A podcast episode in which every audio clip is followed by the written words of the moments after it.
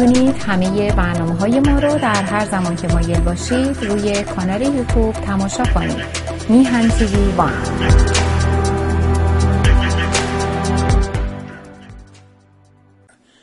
یک کنفرانسی هم در پاریس قراره که به مناسبت ماه رمضان مجاهدین داشته باشن. فکر می‌کنی خریدار داره این اقدامات اصلا؟ داشتن اینا کنفرانس شد آره دیگه مناسبت ماه رمضان برگزار کردن الان بله دیگه. کنفرانس رو بله برگزار کردن. ببینید این کنفرانس آقای بهبانی که برگزار بر برگزار کرد. اتفاقا مریم رجوی هم از طریق ویدیو تصویری براشون پیام داد و سخنرانی کرد. این اولا نشون میده که مریم رجوی رو چون تو اوبرسفروباز بود این مراسم. و مریم رجوی از آلبانی براشون صحبت کرد. برای کسایی که دعوت کرده بودن. یه سری از این آفریقایی ها و اعراب و اینا هستن. مسلمانان پاریس رو جمع کرده بودن. اونجا. می‌دونی قبلا هم یه سری رو پول می‌دادن می آوردن امام جمعه نمی‌دونم تابرنی و امام جمعه فلانجا رژیم میرن بهشون پول می‌داد صاف می‌رفتن ایران بعدش. و خب از این تیپ ها هستن. تو پاریس هم از این آدما و از این تیره ها و از این افراد از این گشنه زیادن. اینا رو میرن ورشون میدارن میارنشون یه چلو خورشتی هم میدن و یه برنامه هم تحت این عنوان با اینا اجرا می‌کنن. ولی مسئله اینه که نکته مهمترش اینه که این کنفرانسی که اینا برگزار کردن مریم رجوی در شرکت نداره و مریم رجوی از طریق ویدیو تو اینجا پیام میده. و خب قبلا هم در ارتباط با اتحادیه اروپا و جلسات توی پارلمان های اروپا و حتی پارلمان اروپا و اینا. مریم رجوی همه و همه رو چیه؟ با ویدئو در واقع پیام میده. حضور پیدا نمی‌کنه. این نشون میده مریم رجوی ممنوعیت ورود به اتحادیه اروپا داره. حالا ممکنه ممنوعیتشو چند وقت دیگه بردارن و اینو خدمتتون بگم. ولی به طور قطع و یقین مریم رجبی ممنوعیت داشته وگرنه کاری نداری شما که کاری نداری از اون کشور. معلومه حضور فیزیکی در یک جا بسیار بسیار مهمتر از حضور از طریق نمی‌دونم فضای مجازی و فیلم و نمی‌دونم اینا ارتباط نمی‌دونم از طریق نمی‌دونم ماهواره ای و خب خیلی واضحه که حضور فیزیکیتون خیلی مهمتره. به خصوص تو اتحادیه اروپا به خصوص توی فلان مجلس توی نمی‌دونم سنای فرانسه. ببینید اینا نشون میده مریم رجوی رو راهش نمیدن. ممنوعیت ورود داره. و اتفاق. اینو برای چی مهمه به این توجه کنیم؟ ببینید برای این مهمه که اینا که میرن آمریکا. دیدید؟ خیلی ها سوال می‌کنن آمریکایی به دنبال تشکیل آلترناتیو از فرقه رجوی هستن؟ نه دوستان عزیزم نیستن. اینا رو جدی نگیرید. این امضاها و این جلسات و این نشست و برخواستا اینا همش پوچه. اینا همش پوچه. اینا هیچ کدومش پایه مادی نداره.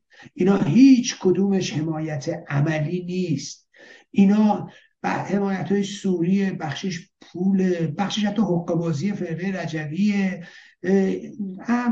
انواع و اقسام مسائل. ببینید مریم رجوی رو راش نمیدن اروپا بیاد. از آلبانی نمی‌تونه.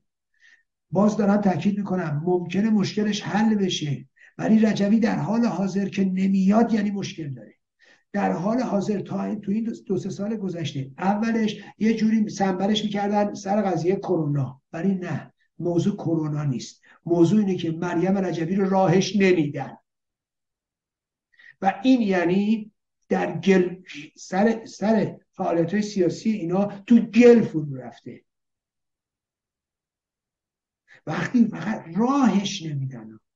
یعنی ممنوعیت ورودی داره ها. راهش نمیدن. ها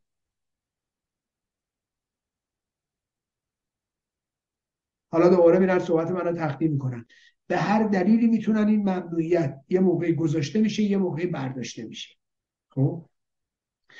به هر دلیلی مریم رجوی که بر ما ناگوشوده است ممنوع الورود به اتحادیه اروپاست برای همین نمی‌تونه بره بروکسل و به پاریس. این مسئله است که باید بهش توجه خب؟ یک. دو اینا نمی‌دونم فلان نماینده های آمریکا نمی‌دونم ازش حمایت کردن. مایک پنس فلان گفت نمی‌دونم گفت رئیس جمهور برگزیده مقاومت گفت شما کلت شاهه اینا همش باد حواس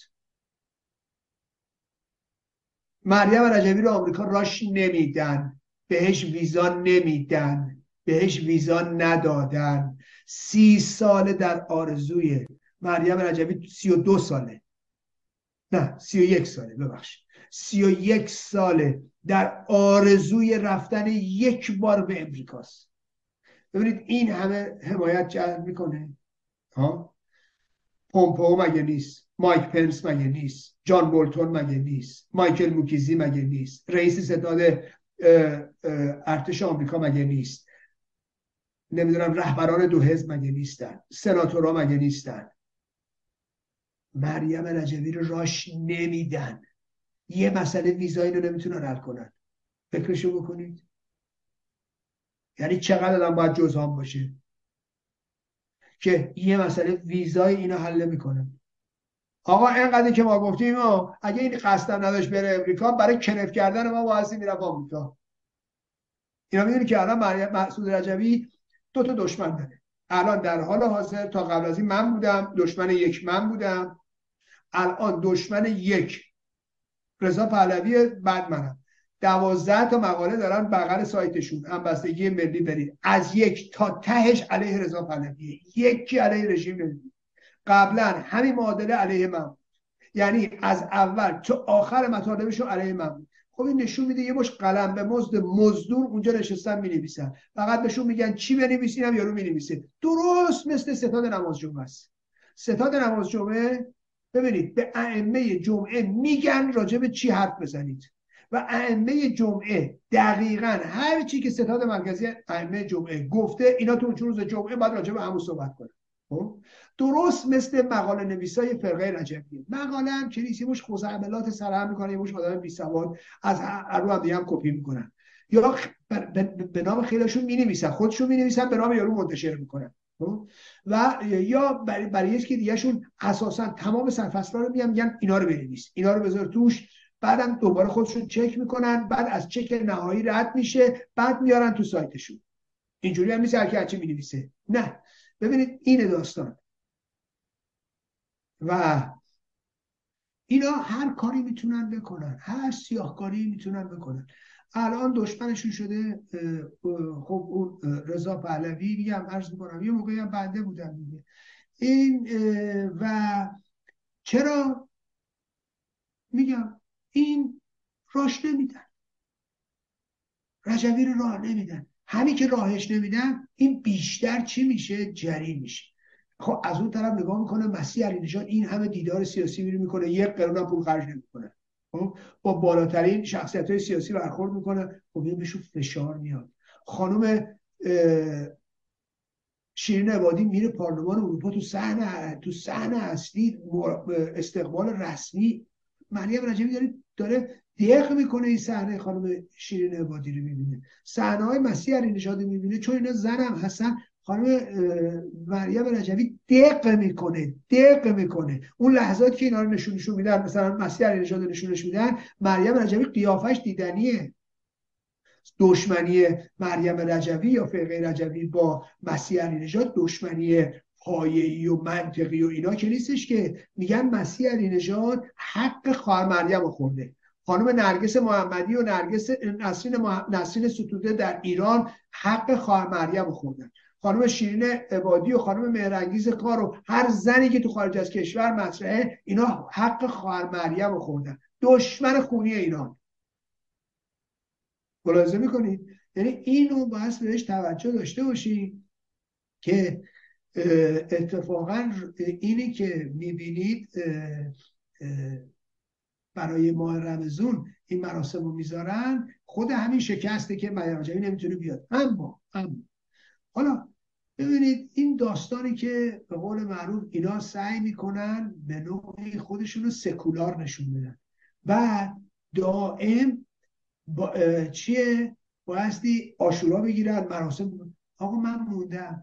بعدم بگی چی؟ برای حزب دموکرات مسیحی آلمان نمی‌دونم نمی‌دونم. خب اینا حق بازیه مگر خانم مرکل می‌خواد هر موقع حرف بزنه از حزب دموکرات مسیحی آلمان از مسیح و نمی‌دونم از انجیل متاب و لوقا و نمی‌دونم فلان و اینا یه کد می آورد مگه صبح تا شب راجب نمی‌دونم صحرای کربلای نمی‌دونم مسیحیان صحبت می‌کرد یا نمی‌دونم؟ نه.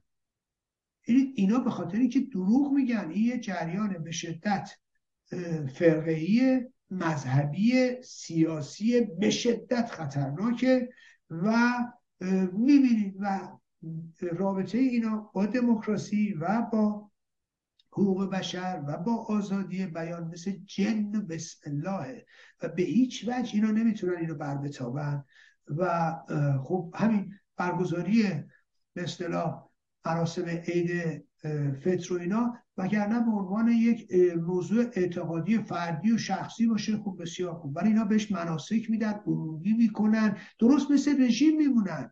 و درست اینها اون سبقه مذهبیه و این دخالت مذهب در سیاست و نشون میدن که اینا به هیچ وجه به هیچ وجه به موضوع جدایی دین از دولت باور ندارن. و شما اصلا نگاه کنید برنامه مسعود رجبی رو در انتخابات سال 58 میگن دیگه حکومت عدل علی با انتخاب رجبی شعار مجاهدین. حکومت عدل علی با انتخاب رجبی آقا دنبال دنبال تشکیل حکومت عدل علی هستید. حالا چیه رو کار ندارم. ولی الگو الگو حکومت عدل علی با انتخاب رجبی شعار مجاهدین دیگه. زیر نشریهش هم همه نوشته بود. تراکت بود رو دیوارا می‌زدن و توی اینجا اونجا گفته می‌شد حکومت عدل علی با انتخاب رجبی.